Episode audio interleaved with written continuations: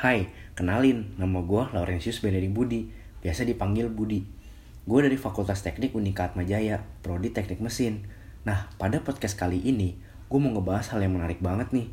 Temen gue ada yang nanya, eh Bud, kenapa ya kopi gue baru gue bikin, terus gue taruh di meja? Kok gak lama dingin ya? Terus gue jawab, buset, kalau langsung dari dispenser langsung diminum mah, keriting bibir lu.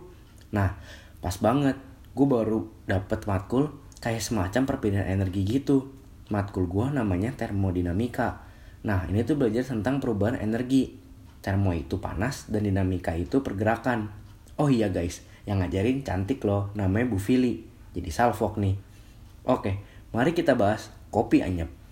Nah, kopi yang masih panas ditaruh di cangkir, terus dibiarin di suhu ruangan nih.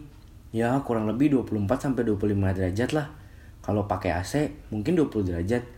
Gini, energi itu kekal, alias nggak bisa hilang, cuma bisa berubah.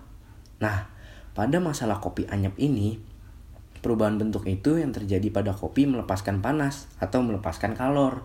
Nah, kenapa sih kopi yang melepasin panas? Kenapa nggak suhu ruangan yang melepasin panas? Karena yang kita tahu hukum alam dari yang tinggi pasti ke rendah. Nah, tapi nggak menutup kemungkinan loh guys kalau suhu ruangan yang jadi panas. Wih, gimana bud?